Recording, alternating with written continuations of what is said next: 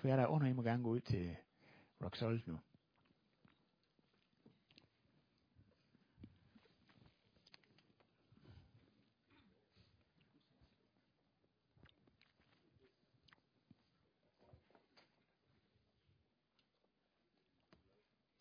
Jeg glemte at få min prædiken med herind. Sorry. Den ligger inde på kontoret.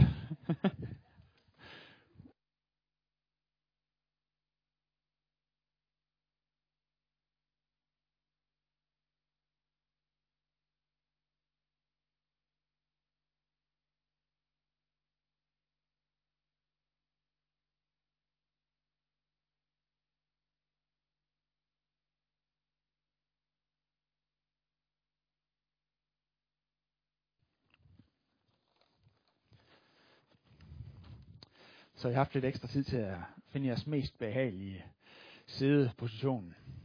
Godt.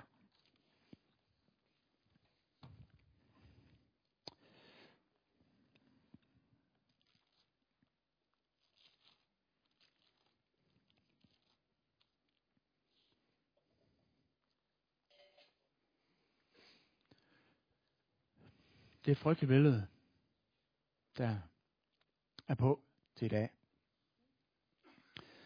For en tre år siden, der skrev en øh, dansk digter, der hedder Søren Ulrik Thomsen, en modernistisk digter, en øh, kronik i Weekendavisen med overskriften, Jeg tror på djævlen.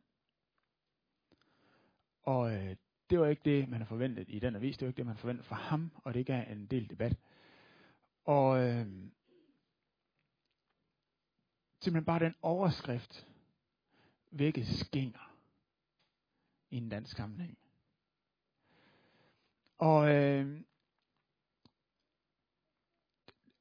han skrev den kronik ud for det, at der er noget, der er så aktivt ondt, så det giver god mening at tale om det som, som eller det giver ikke god mening, hvis ikke der er en aktiv ondskab øh, i form af en person bagved. Aktiv ondskab i sig selv er også et af de udtryk, der er blevet brugt i den øh, politiske debat her efter at øh, ISIS er startet deres fremfærd ned i øh, Mellemøsten. Og øh, debattører i samfundet, som ellers øh, plejer at stå til lyd for, at konflikter rundt omkring i verden skal løses med dialog og forhandling frem for våbenbrug, har øh, offentligt øh, overvejet i øh, læserbreve og blogs osv., om det nu egentlig også giver mening i alle sammenhænge.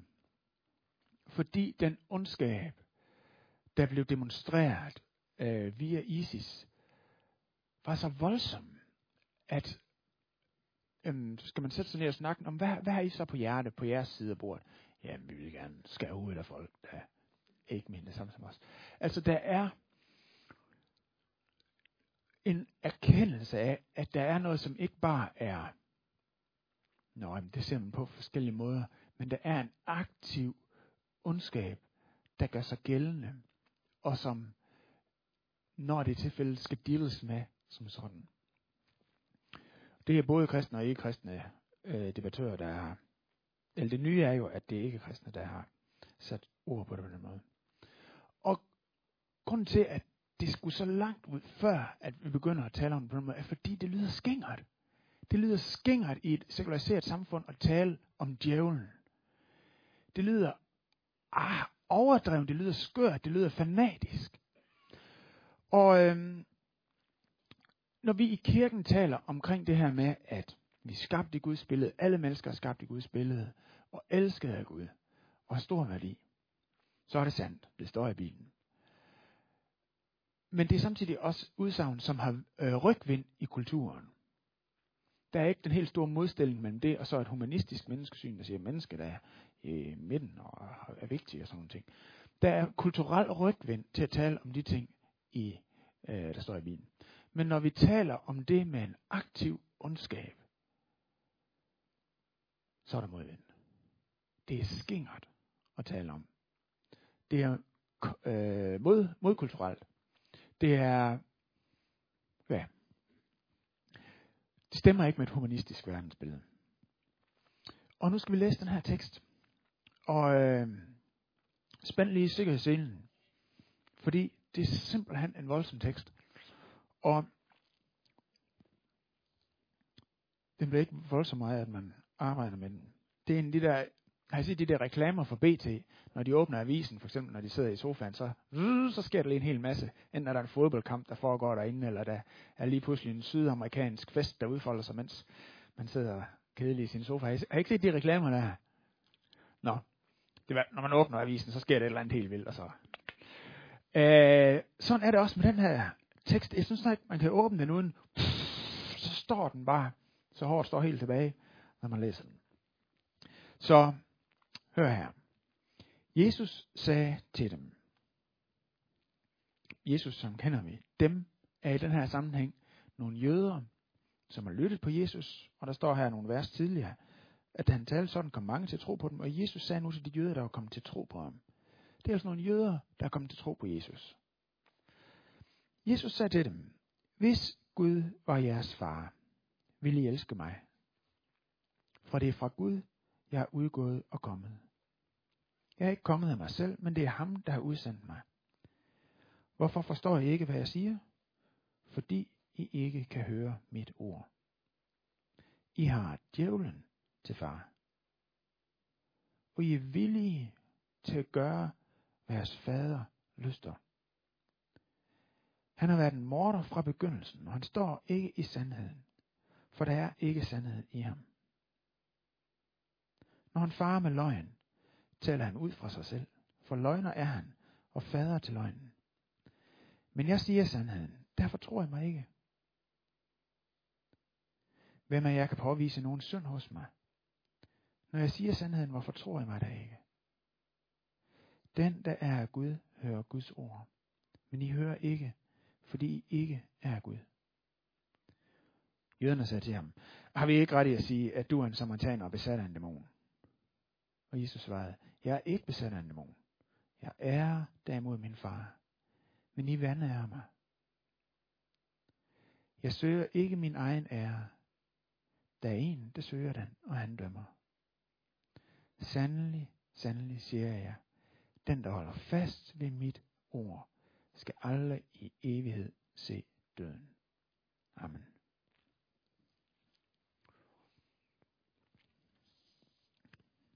De, som Jesus taler det her, siger, at de har Abraham til deres far, de har Gud til deres far, og Jesus han siger nej.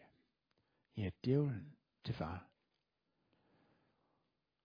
Og øhm, klart, de reagerer voldsomt på det. Det ender faktisk med, at de kalder ham en samaritaner. Det er sådan en, en racemæssig øh, nedgørelse, og så siger de, at han er besat af en mon. Det betyder, altså de siger, at han er tosset, han er syg. Og øhm, det ender med den her beretning, at de tager sten op for at stene ham, hvis han slår ham ihjel. Og det princip, Jesus han sætter ord på her, det var præcis lige så forhat dengang, som det er i dag.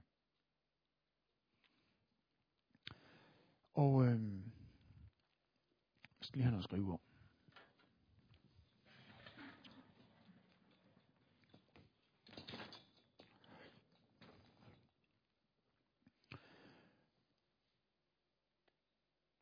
To. Jesus han siger, menneskeheden som sådan består grundlæggende af to forskellige familier. To menneskeheder. Og alle er født ind i den ene, indtil de bliver født ind i den anden.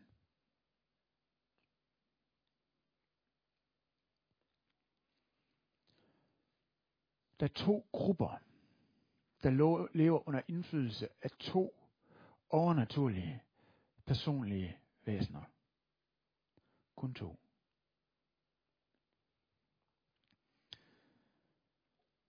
Reaktionen er selvfølgelig voldsom. Det kan jeg godt forstå. Der er undersøgelser, der har vist, at øh, det, at man er under øh, magten af en øh, øh, er, er noget, er der undersøgelser, der har vist, at det, at der er noget, der har magt over en, for en stor del kommer til udtryk i det, at man benægter, at den har magten over en. For eksempel øh, anonyme alkoholikere, AA, som er et fantastisk arbejde. De, I deres øh, 12 program, der er trin 1, der hvor det hele det starter, det er, at man stiller sig op foran den flok, der er med i den øh, gruppe, man er med i, så siger man, jeg hedder Mads Peter Kruse, og jeg er alkoholiker. Og hvis ikke man tager det skridt, så kommer man ikke videre. Fordi den magt, som alkoholen har over en, består for en stor del af, at man benægter, at den har den magt. Et andet eksempel kunne være, øh, øh, hvis jeg øh, hvis jeg har lyst til en anden kvinde end min kone. Det har en stor del, stor, en stor del af magten over det, vil bestå i, at jeg siger, nej, det er ikke noget problem for mig. Det er ikke så. Det er ikke, det har ikke rigtig nogen magt over mig. Det styrer mig ikke. Det, det kommer aldrig til at, der kommer aldrig noget til at gå galt for mig her. En stor del af den magt, det vil have over mig, består i øh, det, der benægter, at det har nogen magt over mig. Samtidig er det også det, hvis øh, man er i et øh, kontroltræ. En stor del af tabet af den kontrol består i, at man ikke øh, indrømmer, at jamen, jeg er faktisk ved at miste kontrol. Og selvfølgelig, når Jesus siger til dem her, at de er kontrolleret af andre magter, så vil de benægte. Der er to grupper, der lever under indflydelse af to overnaturlige personlige væsener. Og det betyder, at den største forskel på mennesker er ikke kulturel, den er ikke socioøkonomisk, altså vores levestandard, og den er ikke racemæssig, men den er teologisk. Den største forskel på mennesker er teologisk. Øh, teo, øh, det kommer fra græsk teo, det betyder Gud. Hvad er det, der er vores Gud? Hvad er det, der er det absolute i vores liv? Hvad er det, der er den højeste værdi? Hvad er der den højeste prioritet? Hvad er det, der er grundlag for vores beslutninger? Lad mig prøve at give et eksempel. Først i nullerne, der boede jeg på et øh, kollegium i Hammerum ved Herning. Og øh, der var en anden fyr fra Nigeria, der kom og boede der også. Han hed Emanuel Esser. Emanuel betyder Gud med os, og Esser betyder Herren er min hjælper. Han var kristen, og hans familie var kristen, og han studerede et eller andet internationalt management, tror jeg det var, ved øh, en skole i Herning. Og øh, der var stor forskel på os. Uh, han, han spiste en gang med fingrene. Det havde jeg det svært med. Vi havde vidt forskellige humor. Vi, vi nød sådan set at være sammen. Og øh, det var sådan for sådan en fortællerkultur. Han fortalte en masse historier, og det var sådan den måde, man hyggede sig på. Han fortalte historier sådan en gang, så skrald grinede han, fordi nu har han kommet til pointen. Og det var ikke fordi, jeg havde svært ved at forstå den, men jeg fattede bare ikke humoren. Han slog sig på låret, og havde det simpelthen sket. Jeg fattede ikke humoren.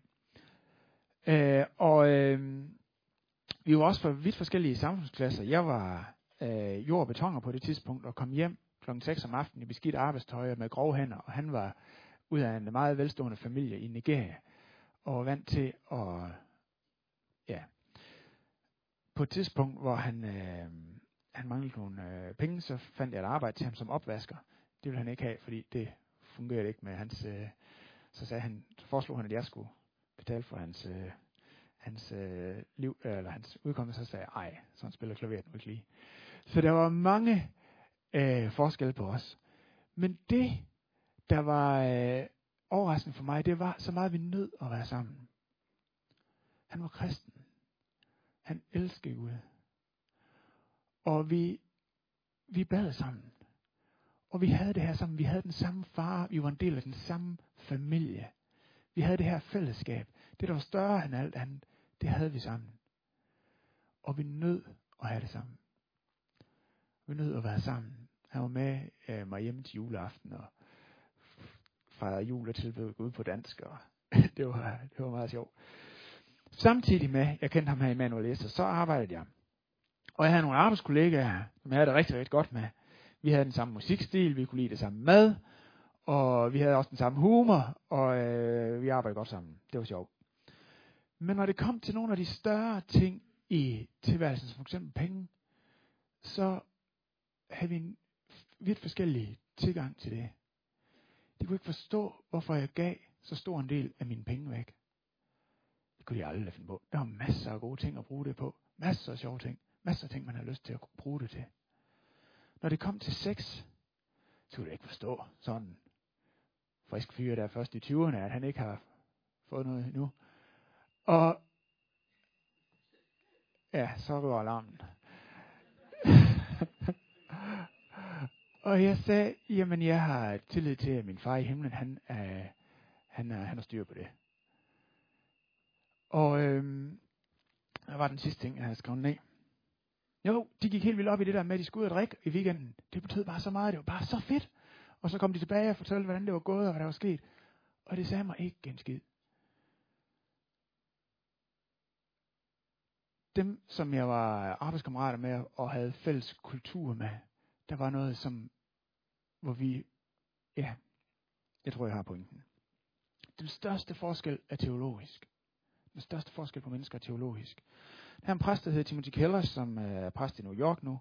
Han øh, er en ældre mand, og midt i sidste i det 20. århundrede var han præst i Virginia, sydstaterne, USA. Og øh, i Virginia, da han fortæller, der, øh, der var der ikke mixed marriages, altså øh, ægteskab på tværs af raser. Det gjorde man ikke. Og der var heller ikke ægteskab på tværs af samfundsklasser. Det er meget vigtigt, at man, hvis man var en rig familie, man så også blev gift med en derude i. Og der er meget større forskel på det der.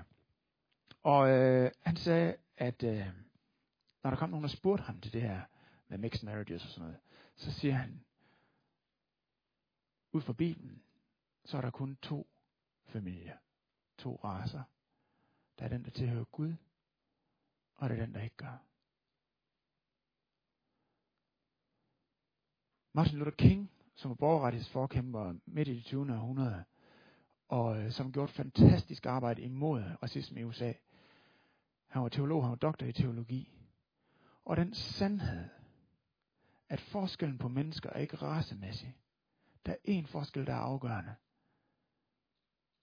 Det var drivkraften i det arbejde, han havde for at sætte mennesker fri af racemæssig undertrykkelse.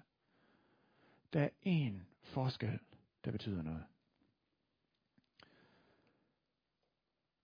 Der er to menneskeheder.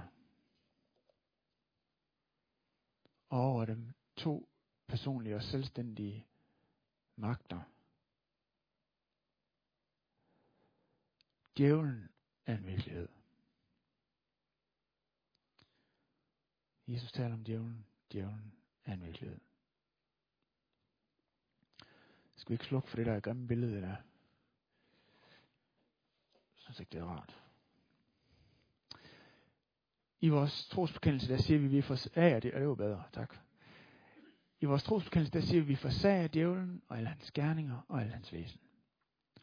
Vi vil nu prøve at kigge på, for det første, djævelens væsen, dernæst djævelens gerninger, og til sidst, hvad ligger der i det med at forsage ham? Og hvordan ser det sådan rent praktisk ud? Først djævelens væsen. Hvem er han, og hvad er han?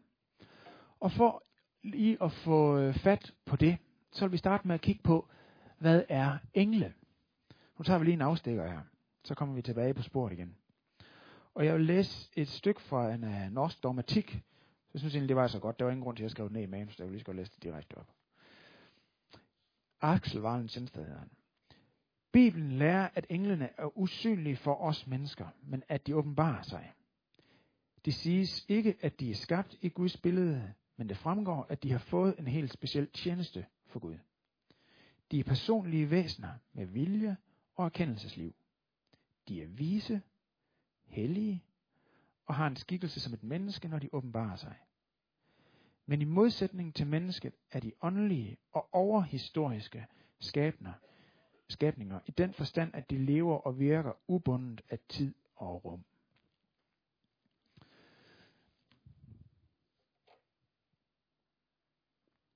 De er overhistoriske, ikke bundet tid og rum, og de er usynlige.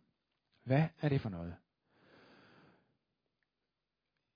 Der er også nogen, der taler om det på den måde, at de lever i en anden dimension end det, der er vores dimension. Vi lever i højde, længde og dybde. Vi lever i en tredimensionel verden. Og jeg tror bedst, vi kan forholde os til, hvad den åndelige verden er ved at prøve at beskrive øh, det ud fra, hvordan en todimensionel verden holder, forholder sig til en tredimensionel verden. Det er ren geometri. Vi siger, Henrik og mig, vi står her og snakker om et eller andet. Og vores verden er todimensionel. Der er højde, og der er længde. Hvis så vi siger, at der er en engel, der åbenbarer sig der, bum, så siger det Henrik, Henrik, hvor kom den fra? Han siger, det ved jeg ikke. Den må komme fra en anden dimension. Nå, det var da underligt. Og så forsvinder den igen. Og så siger jeg, nej, det ved jeg ikke. Fordi Henrik som min verden er kun todimensionel. Men for alle jer, der sidder her, og som tredimensionelle væsener, der kan sige, at der er ikke kun højde og længde, men der er også dybde.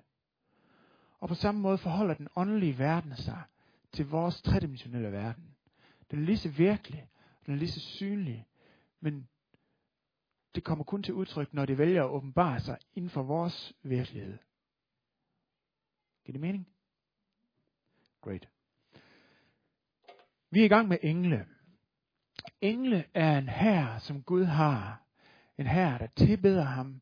Han omtales øh, især i Gamle Testament som herskars herre. Den der er herre, og den her hersker, en, en øh, kriger. Kriger er det. Og Hebræerbrevet, kapitel 1, vers 14, der står der sådan her. Alle engle er jo kun tjenende ånder, der sendes ud for at hjælpe dem, der skal arve frelsen. I Bibels forståelse så er en engel og en ånd det samme. Og englene er ånder, der tjener Gud og tjener hans folk, hjælper dem, der skal arve frelsen. I en af Luthers, øh, nej ikke Luther, Grundtvigs salmer, den her lovsynger herren mit mund og mit inde, der er der et af versene, som egentlig er meget øh, beskrivende af, hvad en engel er. Han siger, øh, priser ham engles, nej, priser ham engle, som herligt udretter æren af alt, øh, æren hans alt som ordene lyd, priser ham kræfter som flux iværksætter, hvad med et vink kunne den vældige bød. Det er egentlig en meget præcis beskrivelse af, hvad en engel er og hvordan den fungerer. De priser Gud, det er Guds tjenere.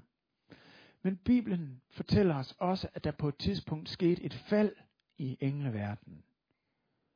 Djævlen var en engel, en af dem, endda en stor engel, en meget betroet engel, som gjorde oprør imod Gud. Det er en falden engel. Og øh, jeg vil prøve lige at læse nogle øh, vers for jer, tre forskellige steder i Bibelen, som øh, beskriver det her. Først for åbenbaringen 12.7, der står, og der blev krig i himlen. Michael og hans engle gik i krig med dragen. Dragen og dens engle tog kampen op, men kunne ikke stå sig. Og de havde ikke længere plads i himlen. Den blev styrtet, den store drage, den gamle slange, som hedder djævlen og satan, og som forfører verden, styrtet til jorden, og dens engle blev styrtet sammen med den. Og i 2. Peter står der, 2. Peter 2.4 står der, Gud skånede jo ikke de engle, der syndede, men styrte dem i afgrunden, hvor de holdes i mørkets længere ind til dommen. Og det sidste sted, vi skal se, er fra Esajas' bog, kapitel 14. Vers 12. Tænk, at du faldt fra himlen, du strålende morgenstjerne. Og det er altså djævlen, der tales det her. I kender måske udtrykket Lucifer. Det betyder lysbærer. Øhm, djævlen havde en tjeneste for Gud øh, med det på en eller anden måde før tidernes morgen. Tænk, at du faldt fra himlen, du strålende morgenstjerne. Du er slynget til jorden, du som besejrede folkene. Du sagde ved dig selv, jeg vil stige op til himlen højt over Guds stjerner. Rejser jeg min trone, jeg tager sæde på bjerget, hvor guderne samles i det yderste nord. Der var en engel, der gjorde oprør mod Gud, og blev smidt ud af himlen, styrtet til jorden, og de engle, som var under ham, fulgte med ham. Det er det, vi kender som dæmoner, eller onde ånder. Så noget af det grundlæggende i djævelens væsen er, at han vil ikke tjene Gud. Det meste af djævlen er og gør, kan siges med, hvad det han ikke vil, og vil, altså negativt, formuleret negativt. Hvor Gud er kærlighed, der djævlen had og ondskab. Djævlen hader alt, hvad Gud har skabt. Og djævelens eneste vision er at ødelægge det gode og smukke og stærke, som Gud har skabt. Det har det været lige fra begyndelsen. Han er en, der kun ønsker at ødelægge ondt. Han kan ikke selv skabe noget, gøre noget smukt. Han kan kun ødelægge. Vi taler, eller øh, Jesus taler i teksten her for Johannes om løgn. Øh, løgn og sandhed. Løgn kan kun eksistere der, hvor der er sandhed. Hvis der ikke er nogen sandhed at lyve om, så kan løgnen ikke eksistere. Er det meningen? Djævlen, det eneste djævlen kan, det er at ødelægge, rive fra hinanden det Gud han laver. Det er Guds modstander. Enormt lidt kreativ, men også enormt stærk. Stærkere end os som mennesker, hvor vi står i os selv. Djævelens væsen. Nu går vi over og kigger noget på djævelens gerninger, og der tager vi afsæt i de navne, som vi kender djævlen under. Først, djævlen, det kommer af græsk diabolos, og det betyder egentlig, den der kaster til hver sin side, den der splitter, den der bagvasker, den der skiller, splitteren, diabolos. Og det djævlen ønsker, det er at skille jer, som Gud har sammenføjet. Det gælder i familie, det gælder i menigheder, det gælder i samfund. Djævlen er den, der splitter. Så kender vi ham under udtrykket fanden. Det kommer af oldfrisisk fra fandiant, og det betyder fristeren. Den, der lokker. Øh, jeg kender en, der hedder Lars Christensen. Han har engang brugt det her udtryk, at djævlen er ligesom en flink gammel mand, der går rundt og deler um, ud. De her velsmagende gamle danske bolsjer, jeg ved. Hvor der er et eller andet chokolade eller sådan noget inde i. Jeg elsker dem. Øh, men han siger, at de her bolsjer, som han går og deler ud, de er meget, meget velsmagende og meget flotte i farverne. Men inde i det er rottegift. Der er rottegift. Han er en frister. Der er sukkerkoder. Dækker alting ind i sukker. Og der er inde i der er rottegift. Så kender man under navnet Satan. Det kommer både fra græsk og hebraisk. Det er det samme der. Det betyder modstander. Han er modstander af alt, hvad Gud gør. Bygger op. Når Gud bygger noget op, så vil han rive det af. Og Gud vil elske, så vil han have. Når der er noget, der skal vokse, så vil han have det til at visne. Det er hans gerning. Det, det ligger på hans hjerte. Sådan er han. Og hvad betyder det så? Det kunne jo bare lyde som en mytologi, som man kunne forholde sig til, øh, isoleret fra vores hverdag, vores dagligdag, vores liv, vores væsen. Og øh, nu går vi i gang med at tale om det her med forsagelse. Hvordan ser det ud, og hvad betyder det? Og det vil jeg tale om ud fra tre forskellige punkter. For det første, øh, det betyder noget i forhold til, hvordan vi anskuer de udfordringer, vi står i. Det betyder noget for, hvordan vi tager valg i de udfordringer, vi står i. Og det betyder noget øh, for rækkevidden af de valg, vi tager. De tre ting. Anskue udfordringer, tage valg i udfordringer og betydning af det valg. Og det første, hvordan vi anskuer udfordringer. Øh, I den her uge, der var der klimatopmøde i Paris. Og der er mange udfordringer i den her verden øh, af forskellige slags. Det er der på det store politiske plan, det er der også i vores liv. Og øh, det kan være sociale problemer, det kan være miljømæssige problemer. Og hvad er løsningen så på det? De løsninger, der plejer at blive foreslået, det er for eksempel bedre og mere uddannelse, nogle gode klimaaftaler, bedre forskning øh, eller terapi, for eksempel. Og det er sandt rigtig gode ting. Ingen tvivl om det. Det vil jeg ikke sige noget ondt imod. Men der er altid en åndelig virkelighed, der knytter sig til vores menneskelighed, som de løsningsforslag ikke tager højde for. Og jeg vil gerne, når vi taler om de her ting med ånder og djævler, hvad har vi, prøve på en eller anden måde at gøre det nuanceret, så det ikke bare bliver at male fanden på vægen, men så det svarer til den virkelighed, der er vores. Og når jeg øh, har folk i åndelig vejledning eller en eller anden slags, eller bare snakker om et eller andet problem, så plejer jeg at tænke på det ud fra tre forskellige dimensioner. Paulus siger i sit andet brev til Thessaloniker, at vi består af ånd, sjæl og læme. Krop, sind og ånd. Det vil sige, at vi har en krop, der er noget fysisk, og der er noget psykisk, S-Y-K. Og så er der noget åndeligt. Vores virkelighed, vores person består af de tre ting. Det er ikke alt, der kan måles og vejes, siger man, og det er rigtigt. Men der er noget, der kan måles og vejes. Der er noget, der er undergivet naturlovene, som er undergivet fornuften. Gud har skabt verden med en regelmæssighed. Så er der noget, der har med vores tanker og følelser at gøre. Det kan ikke måles og vejes. Det eksisterer alligevel, det er vi klar over. Så er der noget, der har med vores åndelige virkelighed at gøre. Og alle de her tre ting er en del af vores virkelighed. Og der har gennem tiden været forskellige vægtlægninger af de forskellige ting. Jeg har læst, øh, at i øh, pinsevækkelsens øh, start, der var der en, øh, en gren af den, hvor man sagde, at det der med at gå til læge, det var udtryk for vantro. Fordi man har fundet ud af, at Gud helbreder. Og det gør han. Det er vi ikke i tvivl om. Øh, men man sagde simpelthen, man skal ikke gå til lægen, det er, det er udtryk for vantro. Det var jo åndssvagt. Selvfølgelig er den fysiske del en del af vores virkelighed. Der er noget, der måles og vejes. Der er noget, der undgivet logikken.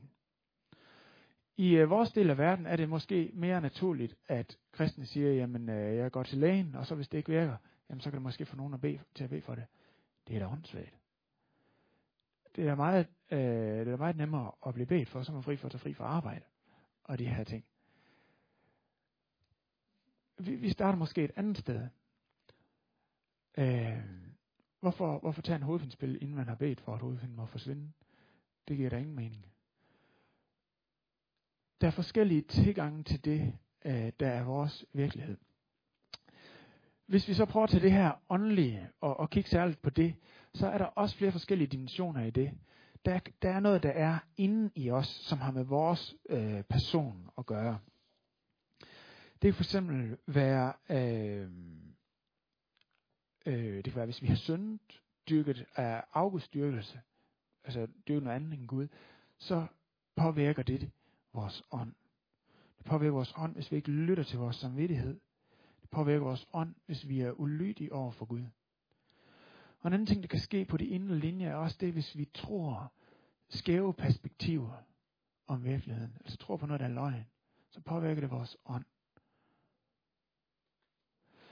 Det, der kan ske inden i os. Uden for os, der kan det være andre mennesker, som gør os noget ondt, som sønder imod os. Det er en åndelig virkelighed uden for os. Men så er der også noget over os. En aktiv, åndelig person, der organiserer ondskab. Så inden i os, uden for os, over os. Det er altså mange facetteret. Og min pointe er, den måde vi som Jesu disciple må øh, gå til udfordringer af vores tilværelse, er ikke endimensionel. De er flerdimensionelle. Alright. Det var den første pointe. Dernæst, det at øh, de valg vi tager i udfordringer. Og jeg starter med at tale om det her med, at der er to familie, to menneskeheder grundlæggende. Der er to forskellige DNA'er. Der er Guds rige, der er denne verdens rige.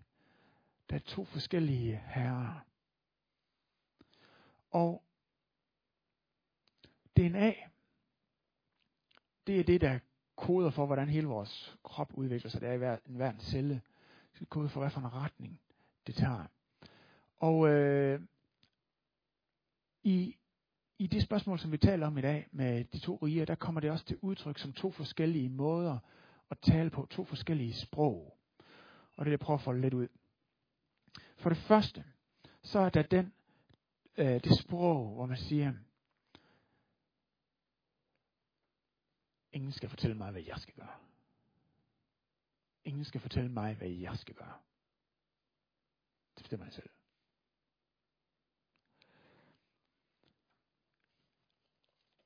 Første Mosebog, kapitel 3. Adam og Eva er i paradisets have. Der kommer en slange. Og slangen var det snedigste af alle de vilde dyr, Gud Herren havde skabt. Og den spurgte kvinden, har Gud virkelig sagt, at I ikke må spise af træerne i haven? Og kvinden svarede slangen, vi må spise af træerne i haven. Men frugten på det træ, der står i midt i haven, har Gud sagt, at vi ikke må spise af og ikke røre ved. For ellers skal vi dø. Men slangen sagde til kvinden, ah, vi skal ikke dø. Men Gud ved, at den dag I spiser af det, bliver jeres øjne åbnet, så I bliver som Gud og kan kende godt og ondt. Og kvinden så, at træet var godt at spise af, og tiltrækkende at se på, og det også var godt at få indsigt af, og hun tog af frugten og spiste. Hun gav den også til sin mand, der var hos hende, og han spiste. Fristeren, fanden, kommer og siger, har Gud virkelig sagt. Og da kvinden lytter til hendes, hans ord, så kan man se, at træet ser egentlig godt ud. Tiltrækkende. Det er bolsjet, der er pakket ind i sukker.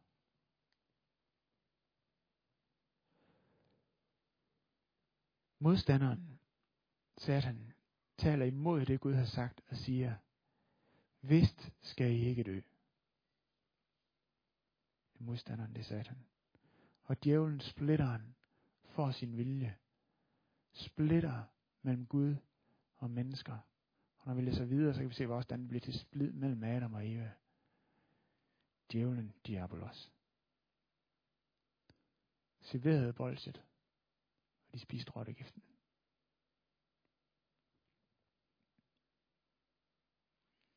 Gud havde sagt, hvad der var det rigtige i den her situation. Men djævlen fristede med autonomi. Autonomi er kommet fra græsk, det betyder, at man er sin egen lov. Man er selv sin lov. Ingen skal fortælle mig, hvad jeg skal gøre. Men tog Eva ikke selv sin beslutning? Jo, det gjorde hun. Hun tog en autonom beslutning. Men hun tog den ikke i et neutralt vakuum. Min pointe er, der findes ikke noget neutralt vakuum, vi kan tage beslutninger i. Der findes to steder at stå. Findes ikke noget neutralt vakuum. Ingen skal fortælle mig, hvad jeg skal gøre. Hvad sagde Jesus? Det er det andet sprog. Den anden måde at tale på. Han siger, ikke min, men din vilje ske. I oldkirken, der var det, før vi fik den trosbekendelse, vi bruger i kirken i dag, der hedder den apostolske trosbekendelse, der var trosbekendelsen, Jesus er Herre. Det var den grundlæggende trosbekendelse. Jesus er Herre. Og det var dengang vanvittigt øh, radikalt, fordi at alle skulle sige, at kejseren i Rom var herre, og i tidspunkt af kirkens tidlige år blev man simpelthen øh, henrettet, hvis man sagde, at Jesus er herre. Og man skulle sige, kejseren er herre. I dag er det præcis lige så radikalt. Ikke fordi, at det er kejseren, der vil være herre, men fordi, at det er os selv, vi er vant til at tale om som herre. Ingen skal fortælle mig, hvad. Vi øh, taler om forsag djævlen. Og hvad, hvad betyder det egentlig? Forsag kommer af tysk forsakke, og det betyder egentlig give afkald på. Vi giver afkald på djævlen og alle hans gerninger og alt hans væsen. Vi giver afkald på vores autonomi. Vi giver afkald på at gøre oprør imod Gud.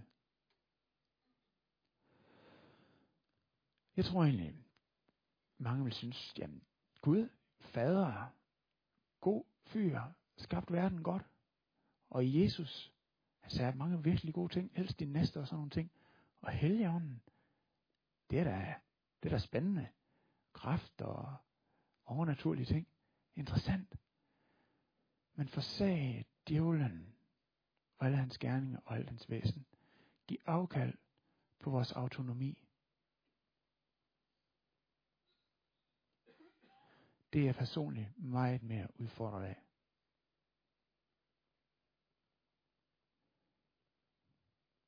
Det tror jeg, at vi som folk i Danmark som kultur er meget mere udfordret af. Forsag djævlen, hans gerning og hans væsen.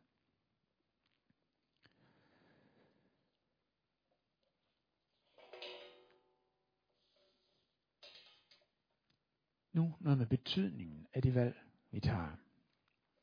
Det får nemlig evighedsbetydning. Den sidste pointe er. DNA, det tager tid. Vi talte om det med DNA. Der er engang nogen, der siger til mig, nu kommer mere og mere til at ligne din far. Jeg ved ikke, hvad de tænker på. Jeg synes egentlig, min far er en flot mand. Men det kan også være, det er fordi, at jeg bliver mere og mere skaldet. Og det er først begyndt at komme til udtryk på øh, øh de senere år. Ikke? Også DNA tager tid. Det tager noget tid, før det kommer til overfladen. Og øh, sådan er det også med det DNA, vi lever efter, lever i. Hvis vi i vores liv kæler eller værner lidt om en lille uærlighed på et område, lidt egoisme der, lidt dogenskab, lidt amoral, det kan godt ske, at der er ikke nogen, der rigtig ser det eller bemærker det. Og det kan godt ske, at det får der ikke. Det får der ikke. Altså, hvad, det sker der ikke. Det sker der åbenbart ikke så meget ved. Det går da meget fint. Men det er ligesom med DNA. Det arbejder sig til overfladen over tid. Og jo ældre vi bliver, jo mere, jo flere år har det DNA haft tid til at arbejde sig til overfladen. Det er det perspektiv, der har med vores øh, menneskeliv at gøre.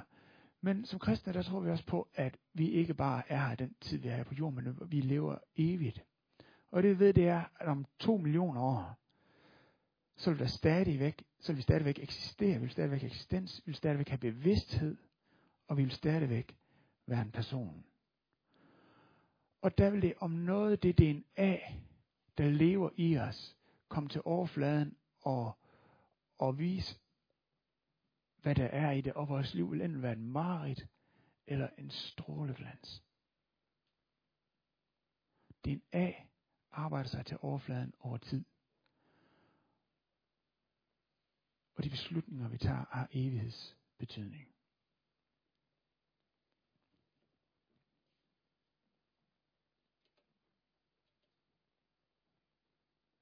Hvad betyder det? Hvad betyder det for vores dagligdag? Det betyder alt. Det betyder alt. Ingen, in, ikke noget menneske kan håndtere den spænding selv. Håndtere den kamp. Håndtere at navigere i det selv. Intet menneske. Det vil være naivt. Man kan godt sige, at nogen siger måske, at det er naivt at tro på djævlen. Jeg vil sige, at det er naivt at håndtere vores virkelighed.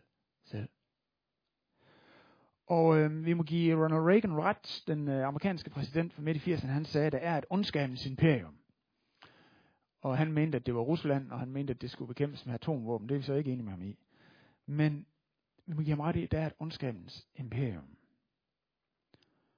Så hvordan forsager vi djævlen?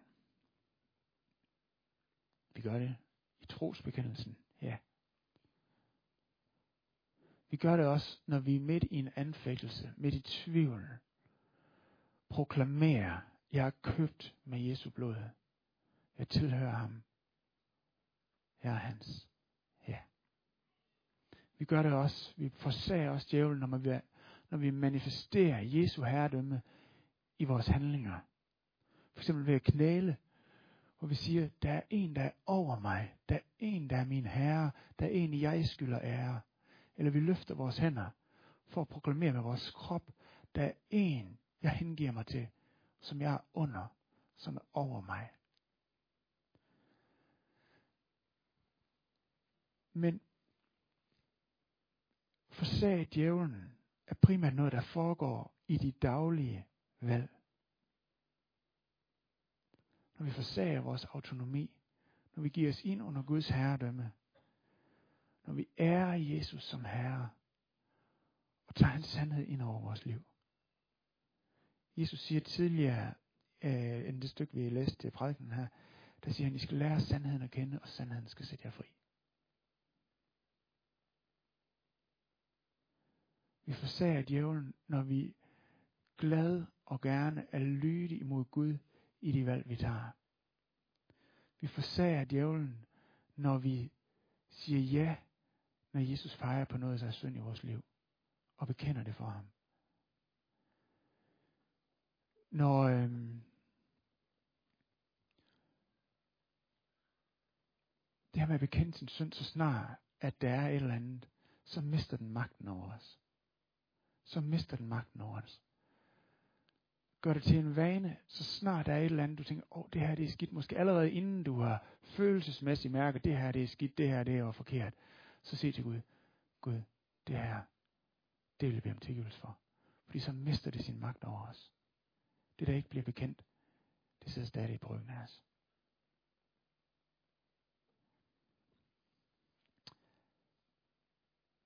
Vi forsager djævlen. Hvis, øh, hvis du er normalt tænkende menneske, så sidder du og tænker, det her, det er simpelthen for snævert. Det er simpelthen for meget. Det er over grænsen. Det er for snævert. Det er ikke til at være i. Det er for sort-hvidt. Det er for snævert. Og jeg vil sige ja. Det har du ret i. Det er for snævert. Eller sagt på en anden måde, det starter snævert. Starter snævert. Det er for snævert. Det er ikke til at være i. Sådan var det også for Jesus. Han var konge i de himmelske sale. Havde alt. Engle, serafer, kerub og væsner, det tilbad ham. Han skabt hele jorden havde alt, hvad han kunne drømme om. Han gør afkald på det. Lod sig undfange som lille barn i Jomfru Marias livmor. Det var snævert. Blev født gennem hendes fødselskanal. Det var snævert. I en stald. Det var snævert. Et kors, det var det hårde trangeleje, som jordens børn gav frelseren i eje. Det var snævert. Det startede snævert. Graven, det var klaustrofobisk snævert. Med sejl på stenen. Vagter udenfor. Det var snævert.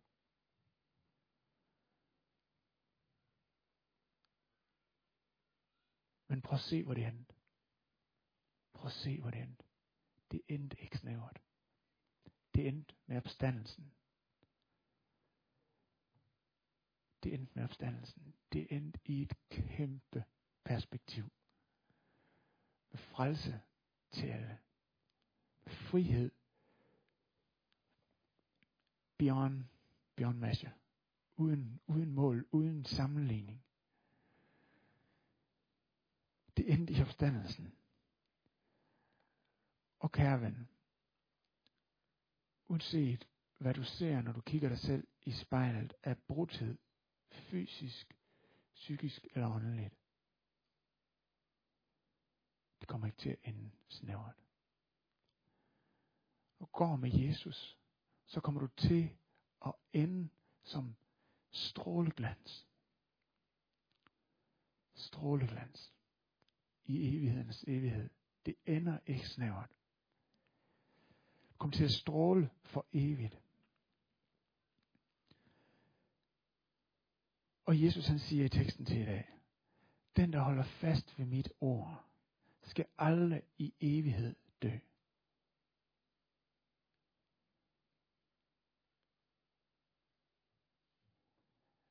Snævert? Nej stort, kraftfuldt, forfriskende. Frihed. Det vandt han. Det ender ikke snævert. Forsag djævlen. Bad dig i Guds ord. Bad dig i Guds ord. Lad det tale til dig. Djævlen, han, nej, øh, Luther han siger, at djævelens største løgn, det er Gud, han ikke elsker dig. Han er ikke nådig, han er ikke god. Bær dig i Guds ord. Du må have det at vide. Glæd dig over ham. Glæd dig over, når han bliver æret.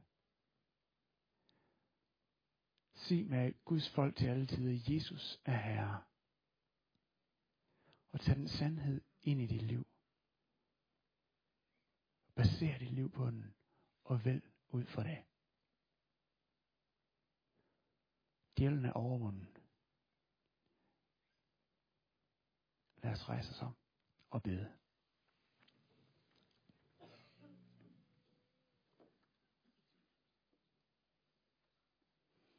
Far i himlen, vi vil med alle kristne til alle tider ophøje dit navn og proklamere dig som Herre.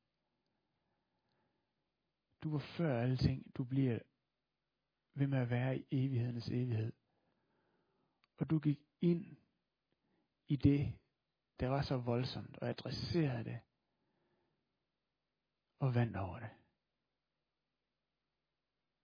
For at købe os fri. Og Jesus, vi vil ikke leve en dag, vi vil ikke tage et valg, vi vil ikke stå i nogen situation, uden at stå sammen med dig.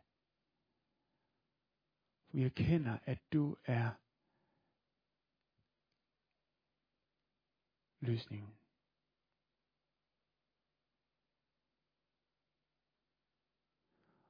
Far, lad os at sige, ligesom Jesus. Ikke min vilje ske, men din.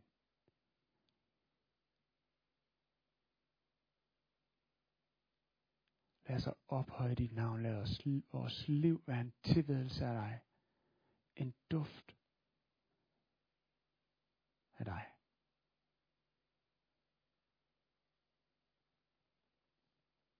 Vi er dine. Amen. Skår til plads.